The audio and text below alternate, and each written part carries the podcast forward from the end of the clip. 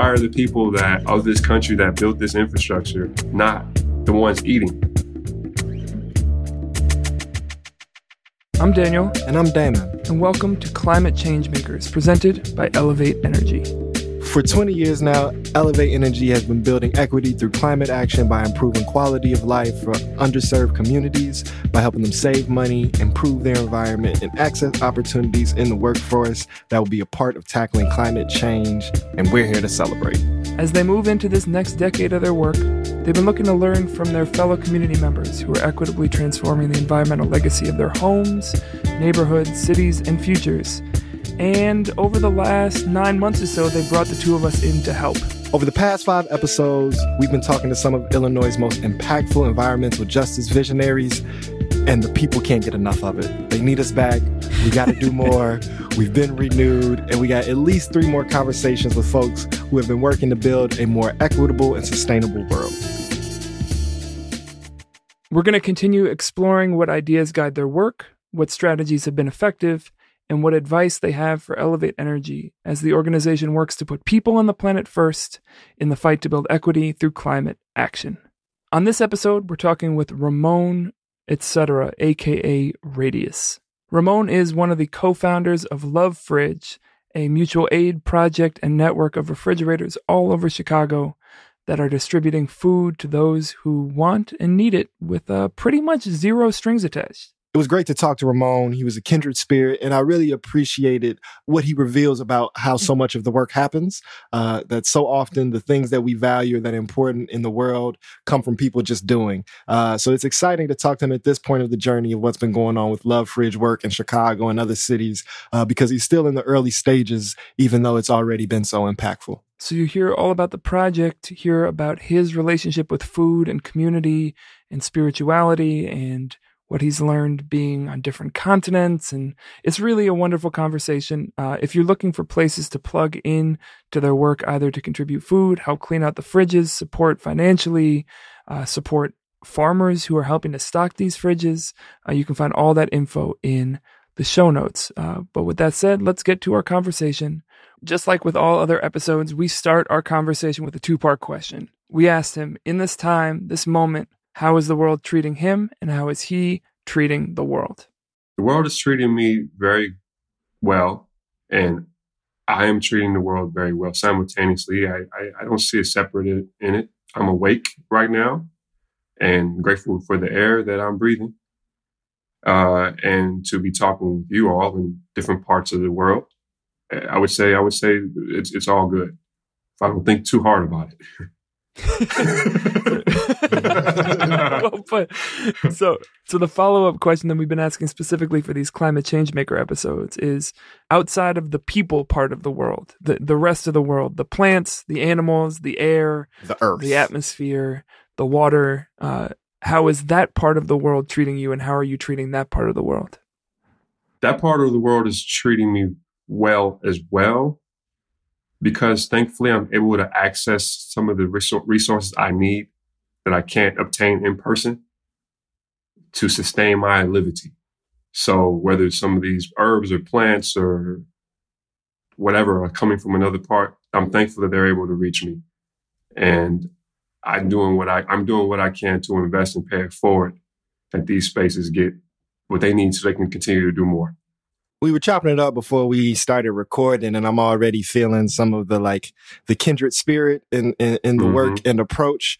Um, and so I want to start with an old game or segment I, I, I have, you know, the love fridge. Um, it's such just like a dope concept, such a, a, beautiful activation. I think of like the vision that so many of us have of what should be available.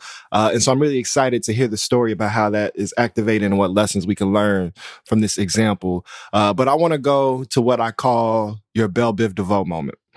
Um, and so I'm gonna explain it because I, I, like to know like when the magic strikes of when like things become real, when names come like hit you like that moment of strike of lightning, when when you know, or in your example, when you first had a fridge idea and you're like, I'm going to mm-hmm. actually do this. I call it Bell Biv DeVoe moment just to explain it because Bell Biv and DeVoe are the lesser known members of New Edition, right? Let's, I'm sure you're a little bit older than me and remember.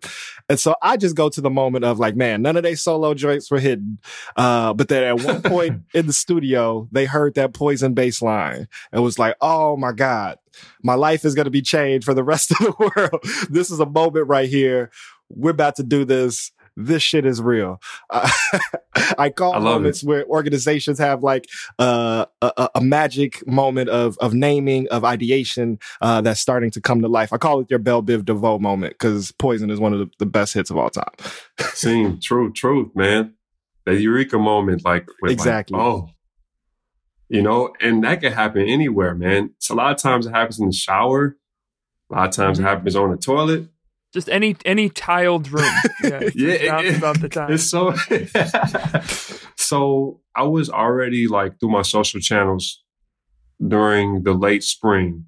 I was looking around for like spaces to invest uh whatever little thing I can, whatever finances I can, not little or small, just what I had and like black farmers, black women farmers, uh, food distributors in Chicago or Detroit or LA and I was I was I was just saying, okay, I have I actually have a little money. I didn't have anything last year when I was moving around. I was like, okay, what can I throw a few bucks at? And then when I get to my home city, Chicago, get my hands in some soil or help out mm-hmm. some hands. And then I started seeing uh, the fridge stuff popping up in my social feeds. And I was I'm in Brooklyn, Bushwick, and there was one like 15, 20 minutes away from me. And I was like, this is dope. I don't see it happening at home. And I went for a walk to the one of the ones, the one that was here. And I went to the store, grabbed some food and stocked it. And uh, I started talking to them. And then uh, I was like, yeah, I got to, like, how can I make this happen at home? What's the deal? You know, they gave me like the first contact. I feel like a little questionnaire just to get involved in a signal. But when I got back, I had like, I think it was like a week before I went to Chicago. I was like, I got to do it. You know, it's, it's got to happen. I like to see thoughts become reality. I don't want to spend too much time, any, especially anymore on the like, I wish I could do that or I wish we could yeah. do this. It's like, let's do it. I was getting a little mad about people judging people about wearing a mask, not wearing a mask, doing all these things. And I was like, where the solutions at? Like, all y'all are just pointing at each other. I started putting pictures that I documented on Facebook of the fridges I saw firsthand and on my IG.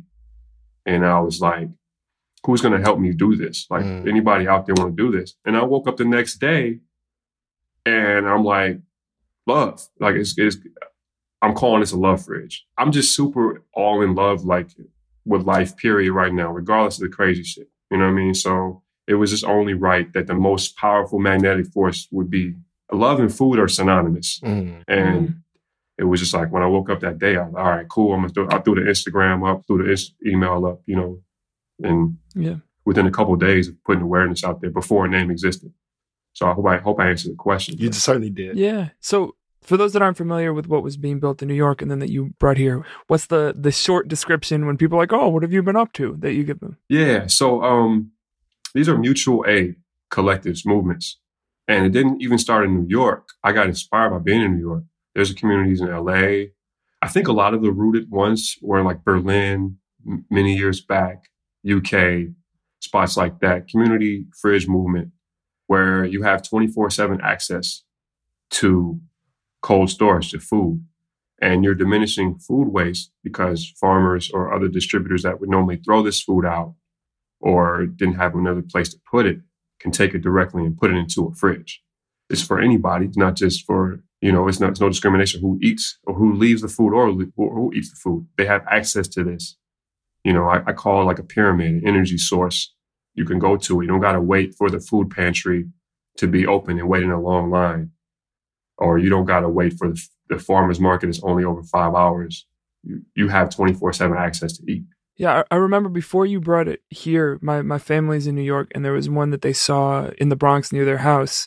Um, and it was like at the end of a one of the subway lines, like at the last stop at the bottom, there was one. Hmm. And they, they described it to me and there's something so like like you were talking about you, you don't have this kind of intermediary that gets to determine access and there's no gatekeeping. It's like this is an idea and it's also not hierarchical right? There right. there isn't someone in the middle saying we're taking this. It's not charity it's redistribution between people and anyone who needs it can come get it. Um and it it, it feels so um so often these ideas that we have feel distant from what's able to happen in real time, Mhm. like the distance between ideal and reality, especially in this moment.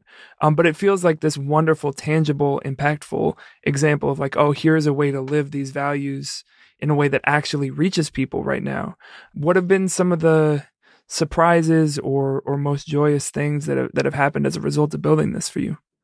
surprises were wow, just the momentum, just how things caught on. You know, I, I'm a person who goes and act. I've been nomadic, you know, like I go push my music and I'll take that leaf if I'm broke and go to that country. And I've never been part of something that expanded at so such a fast rate, you know, mm-hmm. and it's still we're just over two months young and strong. And it's like all these people reaching out and want to do something. I've started a record label. I have a bunch of groups that I've co-started. Then I have this. These are all my babies. And then I've had to also learn how to detach my ego from a mutual aid and be like, okay, this is mine, but it's not mine. That was an interesting one initially because, you know, there's certain things I was like, oh man.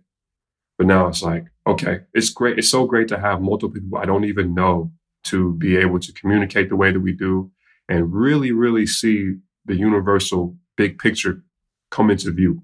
People want this. The community embracing each other. You know, this is all new.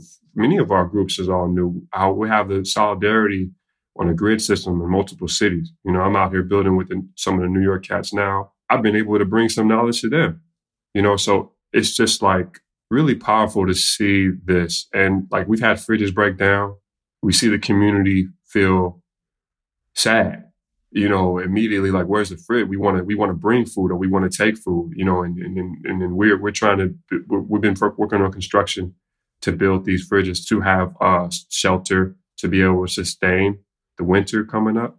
These are all growing pains that we're going to. This is a big experiment and it's just like amazing on all spectrum. It's all the extremes to be getting Fox, WGN, WTTW coverage, all this. I've never experienced this. So, so yeah, yeah. I, I'm super interested in, in some of the like organizing dynamics you're starting to talk about, but I want to go back to something you named of of what the impact is. It's obvious in terms of the impact for consumption, right? Like ensuring food security and ensuring shelter and housing security, uh, I think mm-hmm. is the number one way to address and prevent and have response systems for violence and harm. Um, so, so there is like an obvious of that. The, the less obvious issue, I think, when you start talking about the production and the the distribution, um, one like stat that I say that I probably should like double fact check uh, is that like in our society we throw away and waste more food than it would take to end all of hunger in the United States. Indeed. Talk to me a little bit more about this notion of waste and is the issue then eh, part of it not just like oh we have too much on our plate and we throw it away but that in the production there's not enough infrastructure to to hold all the food that's what i hear you saying is that like offering this resource of refrigeration is actually addressing the ways in which our production is wasteful right because for example we're aligning with more farmers working towards having fridges on the farm. Mm. We have some we have some on the farm. Okay, wow. You know, because especially now, then you got churches too. So I'll, I'll put both of them, for example. Since they're not able to have that mass, to have that amount of people that they would have on a regular service or a farm, the amount of people they would have on a regular, more of that food they're getting is going to waste. You know, and there's only so many food drives you can you can do. Uh, so we're a bridge and we're able to and I've I've seen it when I was in Little Village, just going to go check out one of the fridges when I was back home. I went to the fridge, I saw it was pretty empty, and one of the teammates and I were about to go get some some produce, and somebody else from a farm we didn't even know came up with bags and started putting them in there. Within five minutes, I saw people take food out, put food in. It was like it, and it was beautiful, you know. So like we waste a lot and a lot of food companies that we've aligned with too, they'll make food for a certain amount of people and they'll have like 30, 50 meals left over because it's less people in certain spaces that would have been there. But now we have a space for them to bring their food, their food to. Yeah. You know? Yeah. And, and on the macro, Dame, to what you were what you were mentioning. So some of it is just the limitations, I think, of keeping food from going bad, but it's also about the systems are so rigid and so inflexible that the ability for something to pivot. So I think about early in the pandemic, there was all the you know it made the it was their big news stories about all this food being thrown away because the food systems were siloed. So you had food that was distributed to restaurants and to other commercial spaces being a completely separate industry from food that was distributed to supermarkets and other consumer goods. And the contracts were different and the trucking patterns were different. So because that food wasn't being bought by the restaurants they weren't able to pivot that over. Um, and so that food went to waste. Similarly, you know, in, in this instance, if you have food that's made as a commodity, you know, for a supermarket or something like that, if you can't get money for it, very often the solution is not, well, then let's give it away for free because that then undermines it as a commodity. right. the solution is let's get rid of it to keep supply down. Especially in Chicago, where we have some of the most strict food laws, mm. and a lot of food that's like so called expired is not expired. That's going that's going to waste too. That's what I've know? been telling my partner every time she's like, "I think this has gone bad." I'm like, "Oh no, it's got like two more weeks." In it. yeah, you know? exactly. But that's just that's just me. and a lot of people don't know that those dates are that. Dates. A lot of people don't know they haven't been educated on that, so they'll yeah. throw away a lot of food. You know, so that's interesting. You mentioned the Chicago having very strict food laws, and I don't expect you because I'm not an expert. I don't expect you to be also. But what have you learned about the like particularities of Chicago in, in this? Because I'm thinking about the stockyards and you know the the history of food industry in the city. Hmm, I got to study that more. But I do remember from I've I've worked a lot of restaurants in my life, and I've done cafes like in addition to restaurants like you know I don't really want to shout them out, but I have worked with. I'll bleep it. I worked, at, I worked at Whole Foods. You know, I worked in spaces like that, and just from being in other cities, I just, I mean, it's also good that we're strict on on on on on certain things, you know. But just certain cities, I see like being. I've lived in LA before too. Just seeing certain things fly that you wouldn't see. Chicago was just like I remember we would get in trouble with certain places if they knew that we took food from the restaurant to go give it away. You know, Chicago was really mm. serious about that liability.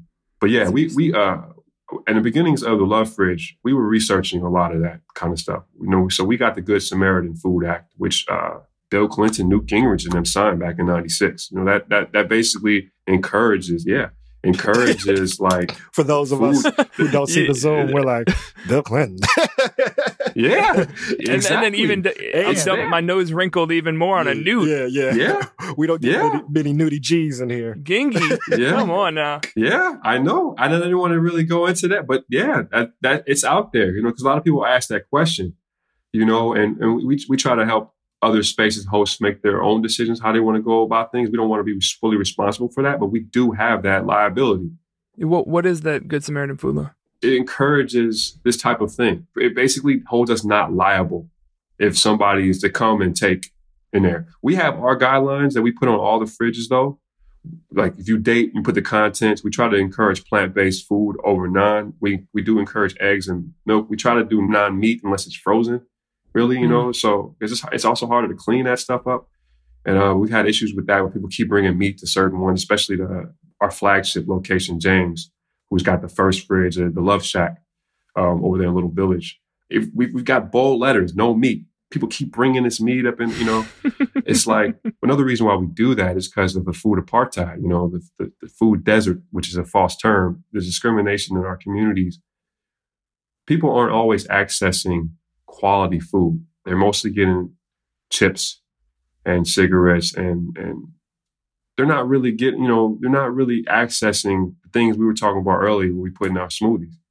They're not getting the hemp seed. They're not getting the, the plant based milks. Yeah. Yeah. I'm curious for you personally, where were the sites or, or, or, the people who, who built your relationship with food and, and some of this knowledge, but also just some of this embodied knowledge of, you know, what this means to you besides just like sustenance because i can tell it's such a like emotional and spiritual process too wow high respect that's great question and um, it's awesome to be seen as such. Uh, this has been an ongoing journey man like my foundation comes from my family. I would say my first roots of that would be my mother and my grandmother. They also taught me the, the beginning of my cooking uh, just in general. Uh, we made a lot of food at home, and my grandmother was like the first one to like bring in elements like turkey bacon and turkey sausage as opposed to just the pork and the beef and turkey bacon was the the prototype for black wokeness like in the nineties, early two thousands. yep. Before before Facts. before Mugs could pull the vegan card, you know what I'm saying? That that switch to turkey bacon was a real a real symbolic move in the household. I was I was in a turkey bacon yep. household. oh yeah, you God, know that's hilarious. It is incorporated. you know, yeah. those those are those are those roots. And and the more I started to get more into hip hop, and then even in high school, I went to Kenwood. I was I was immersed in hip hop, and I had a, I had a girlfriend at the time who was like she was more veg. When I started dating her, I stopped eating pork. And I started reading, like, I got a book a little bit later on slaughterhouses. And I started mm-hmm. reading about how the US treats animals and workers more importantly. I'm not saying more importantly, like the workers and the animals synonymously. But very often in conversations around meat production, we talk about the animals and we don't talk about. We don't talk about. So exactly. a lot of like quote good food work, and this is something that my partners taught me a lot about. Like this is quote good food, but we're not talking about the conditions of the workers that are making that food, and that those are need to be interwoven for sure. Right. So those doors started to unlock. From there, beef went out. I just started to get more plugged into more things. You know, I remember reading a book, "Drugs Masquerading as Foods" mm-hmm. by uh, Suzar, and uh, I had my one of my first books was an encyclopedia of herbs. I started really getting into that in my late teen, early twenties just the journey kept going in there and spirituality, whether it had been me getting into uh, Taoism, even even the roots of the roots of Rastafari, and not even really claiming that or or not and fully embrace that, but you know the things that you the things that you are and you become, you're already on that journey. You know, it's, it's, it's so I'm ITAL, but I was already like in a process of removing these things from my yeah. my space over a period of time. And so I, I, would be interested to hear you connect this personal journey that I hear you rooted in like relationships and spirituality, right? Like I hear, you know, grandma's getting shout out. I hear, you know, the high school girlfriend get shout out. Um, and I would love to connect that to, to the work that's been happening now this summer with Love Fridge. I heard that example of like seeing in real time, uh, the cycle of, of things being received and things being given. But I imagine, cause I say food is the most powerful organizing tool. I imagine that there is some real community being built or developed around this work that you were seeing and feeling. Um, that's probably similar to your origin story in terms of how you started changing your thinking about the importance of food. So yeah, I would love to just hear you pull out some of the, the community that the Love Fridge has been like at the center of, or, or new relationships that are coming either for you or for other folks.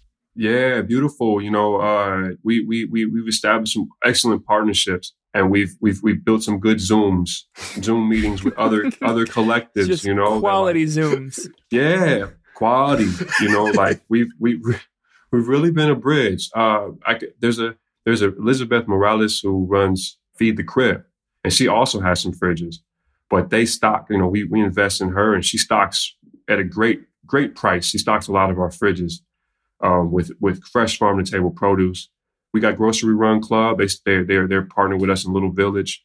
They stock Moreno's fridge, and we invested more in them. We're partnering more with Thankful Chicago and Trap House Chicago and uh, Anton with uh, Grow Greater and uh, Chef Fresh. We try to big up and shout each other out and put each other in the conversation because a lot of people were already doing things before we were, but also they were looking for cold storage. You know, we got the Bronzeville uh, Mutual Aid, my homie Cosmos, part of that. Um, we're just really bringing each other together. But then our thing is just helping to lay an infrastructure and the community getting involved as much as they can be. And we can fall back and just assist in that. We don't want to come in and be like, we're your savior. Here's this. We want to put the infrastructure and bring people together to know that they can this is a this is a constant energy of give and take, and we're here to support that and have you shake hands and, and keep keep it sustained.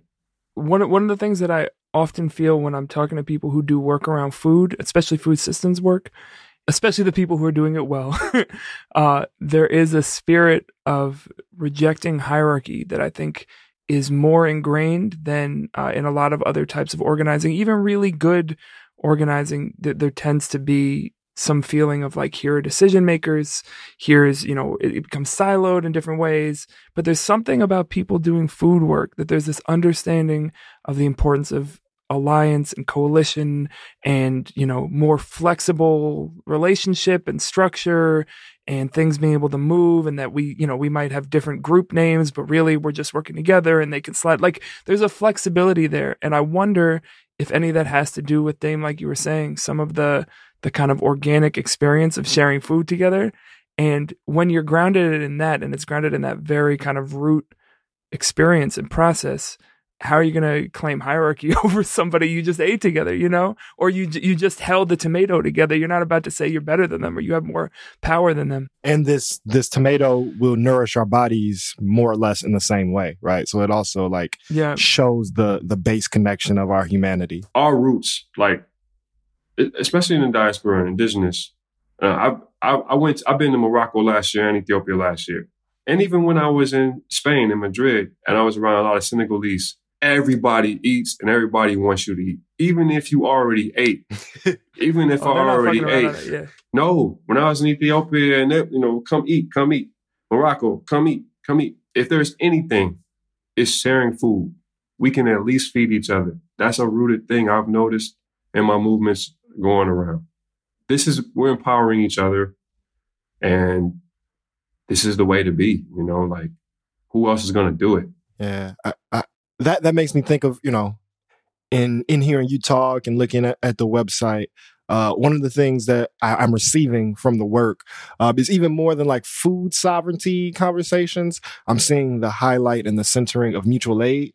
Uh, and I think once we look you know, outside and we look globally, um, and we look to, to the global south or we look to the continent or, or throughout certain places in, in, South America or the Pacific, right? Like we see some of these more indigenous rooted cultures that are, that are, are, are based in mutuality. So there really isn't the same need for mutual aid, but for us, you know, living. They're like, what do you mean? That's just yeah, life. Yeah, we're just mutual. yeah.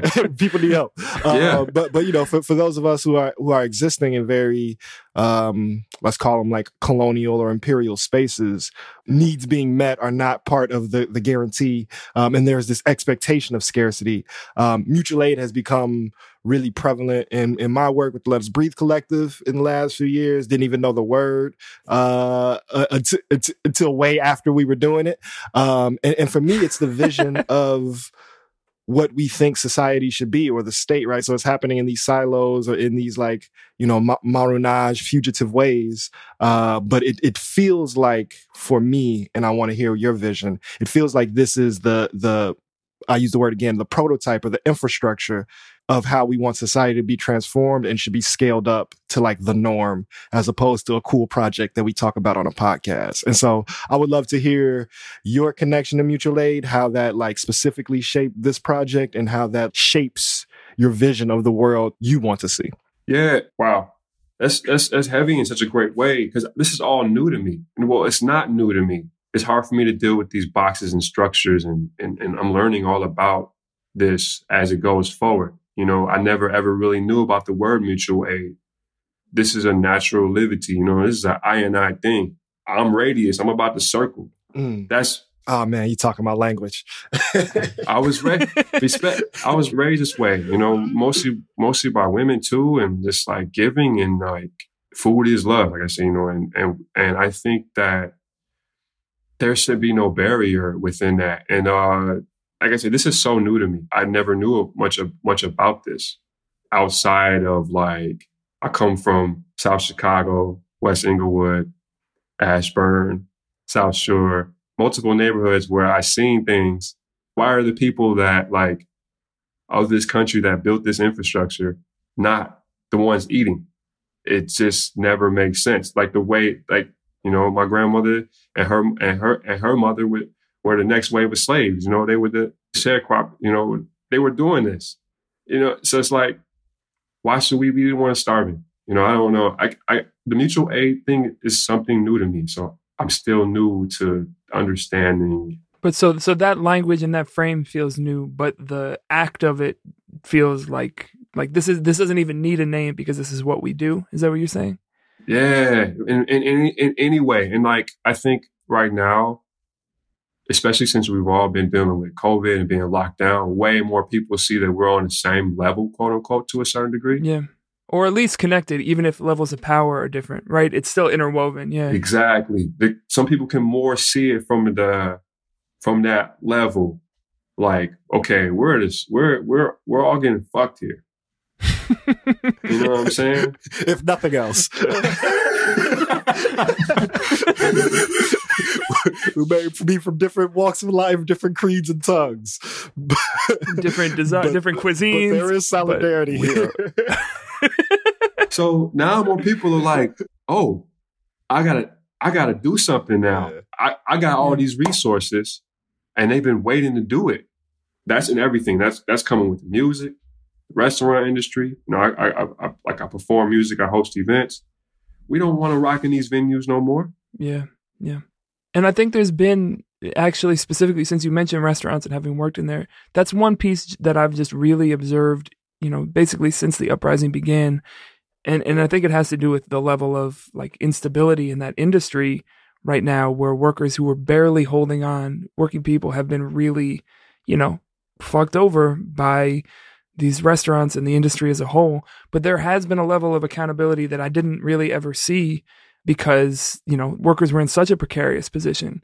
Um, but so many people are, are employed in that industry, and so seeing some of those working conditions called out uh, and some of the challenges to that, um, and, and even just an analysis of like why are we investing so much time and energy in a time where it's actually unsafe for people to be in restaurants for that to be the thing that's prioritized over almost anything else mm-hmm. in the mm-hmm. city like you can't be at the lake but you can be in a bar is like this sickness that like that's so backwards and so yeah. sick. Um, it's such a like perfect emblematic understanding of the way we think about our relationship to food, right? That like the work gets erased.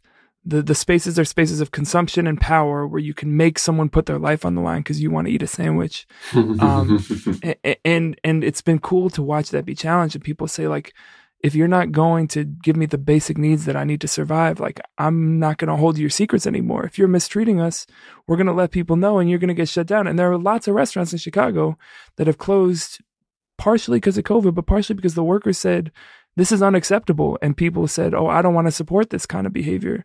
So uh, I'm curious for you in this kind of reconfiguration of what our relationship to food can even mean. Hmm. Um, in that future imagining, so there's fridges everywhere. We got that down. Mm-hmm. Um, what do you hope in 10, 20, 50 years uh, someone living on your block's relationship to food is?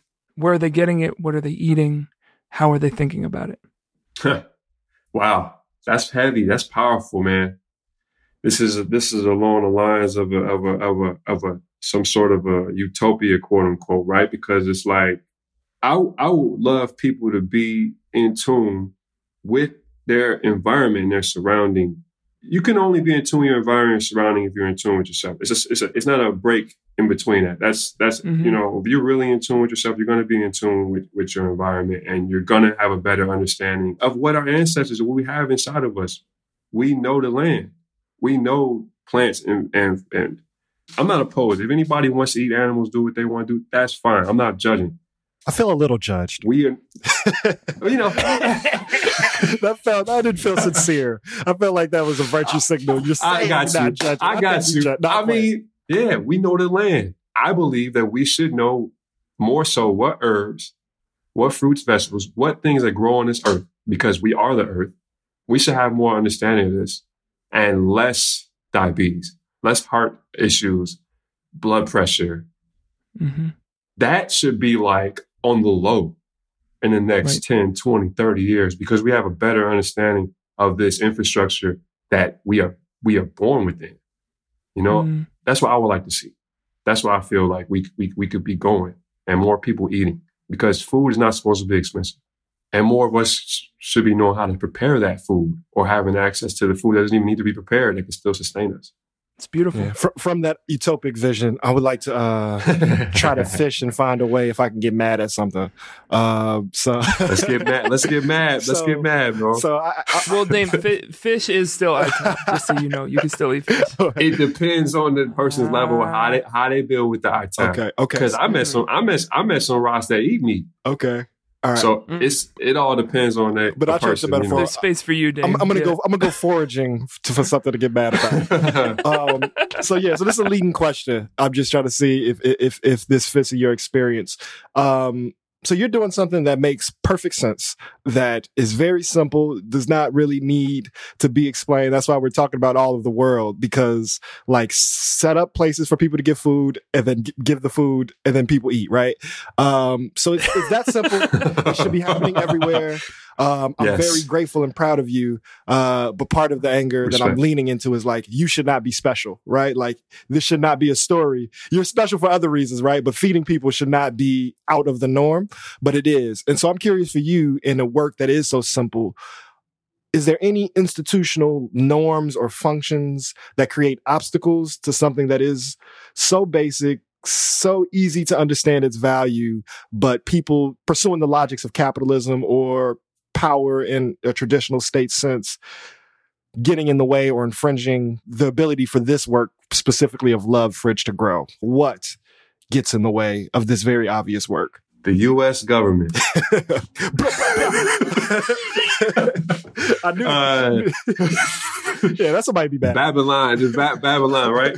I mean, yo, man. I mean, we shouldn't have to do this. That's what I say. We shouldn't have to do this should we be having food pantries and, and, and setting up fridges for people to eat? Like, do we really, should we really be doing that when trillionaires? It really doesn't make any sense in any, in any, in any way at all. Like that we are a mutual aid group helping to feed. Bro, I got an EBT card. I'm not working in a regular, regular work. A lot of people on the team are working a lot of time and putting their energy into this. And some people are putting more of their energy into this, like live and take the check. That's really a big one. That's right, something. When the people who ha- yeah. when the people who have less are the ones doing the giving, and the people who have more are the ones doing the hoarding. It's like, well, yeah. And that feels like a place that we're at right now. Is that there is this consciousness waking up there there's a, new awareness and and and you know we are having better ideas and better desires and better demands. But the thing you just named is i think what the first step is to like the real transformative changes that we want in all film uh, realms of justice. Because the people who show up because of these systems don't have the capacity to organize in the way that we need, right? Like folks who are, who are dependent upon a check cannot create this mutual aid network that is 24 seven and fully fledged for our 77 or 150 or however many neighborhoods we want to claim Chicago has. Um, right. And yet they do it so often, right? So often it is those people who are stretched so thin, who are doing the things to take care of each other on a level like beyond what you could imagine the amount of giving. Yep. Um, but but Dame, to your point, it shouldn't have to be. it shouldn't have to be. We, we and it's relate. not sustainable in that way. Yeah. Mm-hmm. Well, the roots of this is anarchy. You know, a lot of people like to give anarchy a bad rep because me- me- media gives it a bad rep. But the roots of this are an- anarchy, self empowerment, community empowerment. Like Prodigy say, real power is in the people, in the streets where everybody equal. Like that's us on a on a on a ground level, realizing that everybody's one. Yeah. So I want I want to zoom back out for uh for one second. I'm curious about kind of what we were mentioning before about the on the supplier end in mm-hmm. the distribution system. You mentioned some of this work with local farms and building those relationships. What have been some of the contradictions you've seen come from people in that position and what are some of the ways even if Love Fridge hasn't been able to bridge that gap yet. Uh, some of the ways that we could better support people who are doing the growing locally so that we're not just taking food that you know was grown at a factory farm that's about to be thrown away and giving it away but really creating some infrastructures that it's not just like the scraps that are left over that get given to people who don't have money great question um, well since we're just just over two months we're learning a lot and um, the main thing is finding more like like i was doing initially look around and invest directly in these farms, in these collectives. If they, if they have special days or they're doing these box things or these giveaways, go in there and put your hand in the soil and help them, help them to grow mm-hmm. or, or, or go help them distribute or, or if they got a crowd fund, don't go to the store. Don't go to, don't go to the supermarket. Go to them and get the produce. Like put money in their hands. Mm-hmm. And, you know, as we go forward, we're doing things like partnering more and giving highlights in our we we highlight our partnerships and, and we we like do certain days we want to don't get people to donate that want to donate to us. Either we'll do it directly to them or we'll highlight them. You say donate to them because we wouldn't exist without any of us. You know, this is all one one thing. So I think that to answer you, that's like the best thing to do. Like search for these and and build and sustain a relationship. Mm.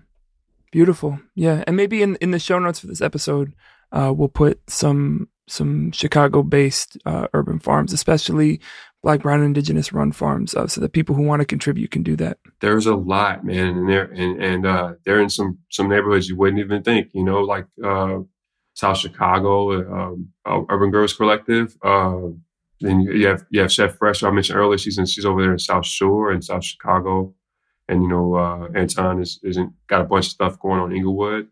So there's a lot. Uh, yeah. yeah, and I think to that to that point, um, as we, as we wind down, for folks who are curious, one about supporting the work, but also where the fridges are. What's the best way for people to to find that info? Our our most active movement is on Instagram. So you can go to Instagram.com slash the Love Fridge Chicago. And also on our website, thelovefridge.com, we have a we have a map on there. I, I would estimate by the end of the month, I would estimate will be 16 between 16 and 18 fridges. And so that's on the Instagram. Is what's the process for folks want to collaborate or bring a fridge somewhere or invest in a fridge? Is that something that is easy to to initiate? So yeah, if you go to our Instagram, the uh, I mentioned Instagram Instagram.com slash the love fridge Chicago, we have a link tree link in our profile. There you can find out how to be a volunteer with us. That's helping us to maintain and clean fridges.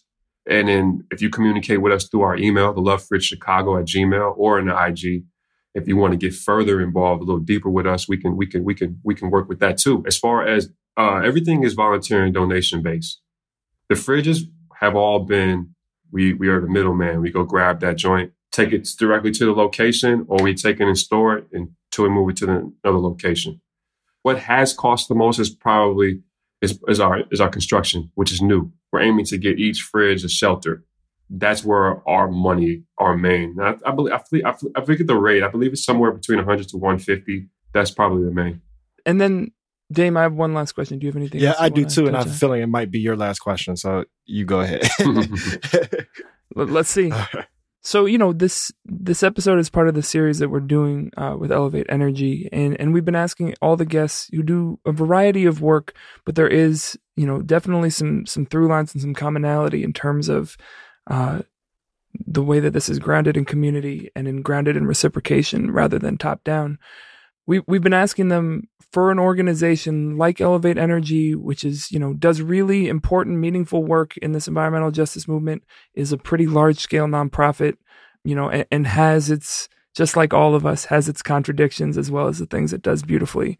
What advice would you give or guidance would you give to help them do what they do better? That was definitely my question. Can I add some sauce in it just for fun? Please. Throw a little sauce. so I, I, am reiterating exactly what he's saying. So this is nothing new, but the the idea, you know, I think we've become more and more aware of our audience and the audience of, of this series. Uh, and so what we can assume is that we're preaching to the choir a little bit, particularly if folks are staying with us towards the end of the episode and have got to this point of the conversation. Uh, mm-hmm. And so preaching to the choir is important. That's something Mariame Kaba has told us. It's just true. But you can give a challenging sermon however. And so what I'm offering is like these are the folks that are with it, but but from the pulpit a little bit, uh, to excuse the over Christian uh, metaphor, uh, uh, but from from the pulpit, let's challenge the choir to where we can go and where we can grow and be better. I think more just looking deep within and seeing what we got, what resources we got, or also being transparent on what we need. Push the ego down a little bit and just come in and, and, have more conversation with each other and say, here's what we can do for you. Here's what we need. And then the other way around, like really be in, in a circle and, and, and, and come, come to a common, common ground and, and see like what, what other one can do. Cause we, we can't all do it going into the resources and, and, and putting them in place because we need it now more than ever, all of us you know so mm. yeah what i take from that it, it it resonates with like experiences we've had as we've tried to you know make this thing we've been doing more and more formal and we find ourselves in rooms with people that we're working with that, that are institutions right that have way more power when i hear you say like you know, say what you need and what you have to offer. One of the things that I see when you're in these conversations where there's asymmetric power, uh, is that oftentimes, uh, the more powerful entity it's not in their advantage to name what their full interests are and also what they have available, right? So I think that feels like a good lesson from what I heard from you is say what you actually want, right? Like if if if you were coming to engage a fridge or a farm or an, uh, uh, organizing space, right? Like, um, what is, what do you get out of this? Why are you interested in this in a way that's a little bit more, I think, honest or sincere? Uh, and then also, I think a thing that happens a lot is that there's this very like business like negotiation around resources and resource offering kind of coming to the table, like holding your hand on what you have available and therefore offering less than is needed um, can can happen much more easily with like this lack of I guess transparency is what I'm saying for folks yeah. power. Because we because we're so used to the the corporate capital we're so used to that infrastructure like that's so that's so the wave when it's not on everything and it's like so we even even amongst us in our group we've had we've had to figure out certain ways to navigate not knowing each other and how to get you know on a level and build you know so, and just figure out what we want and what we need and, and, and how to how to see what because it's big the big picture is everything. And it's all beyond us and that's what we're working towards. So i just i, I just want to thank say thank y'all and thank elevate you know for i definitely want to come up with some some ways and solutions to uh, have this be more efficient whether it be solar energy for fridges. Because yeah, you're, you're you're powering fridges. Yeah i forgot yeah i know really want to figure out that ways for that. And then I just want to shout the team out. You know, the love for, I'm really just really, really grateful to be here. And, uh, you know, even though I found this and, and there were some core ideas and I put the call out and got things started with, with my initial good friends that reached out to me, Lisa Armstrong, who is an amazing designer, visual designer, and has done most of our design. Uh, Manny, aka Eric uh, Von Haynes, who does uh, Flatlands Press, Charlotte Cohen's and our website, and just really great at organizing and balancing certain things in our in our in our conversations in our meetings. And Ash Godfrey, I don't know everybody's last name, but Steph and Molly, and I just you know everybody's first name. That's that's the accomplishment. Yeah, y'all. That's like, better than a lot. they're just uh, James. You know, just just I'm just Kate. They're just powerful. You know, Mika, and just it wouldn't be where it's at without anybody. So, just respect for having having me here and represent for that for the team. Shout out to the squad of Love Fridge and shout out to Ramon for chopping it up with us. Really, really beautiful conversation. I think, you know, one of the things he continued to articulate is his work is done collectively. So shout out to the team making Love Fridge possible in Chicago and other cities, uh, but also all the other collectives doing urban agriculture and farming work and food sustainability work in our city and world. Like we mentioned earlier, you can find all kinds of information about Love Fridge, mutual aid networks, local black and brown farmers to support in the show notes. Uh, also, make sure that you subscribe, review, and rate Climate Change Makers in your podcast app. Uh, you can also find AIRGO, our regular weekly show, AIRGO, uh, wherever you get your podcast. Make sure that you give us some love over there too. Um, we'll be back with two more episodes over the next couple months with some great guests. We're back, baby. Uh huh. All right, Dave, you ready to get out of here? Let's go. Much love to the people. Peace.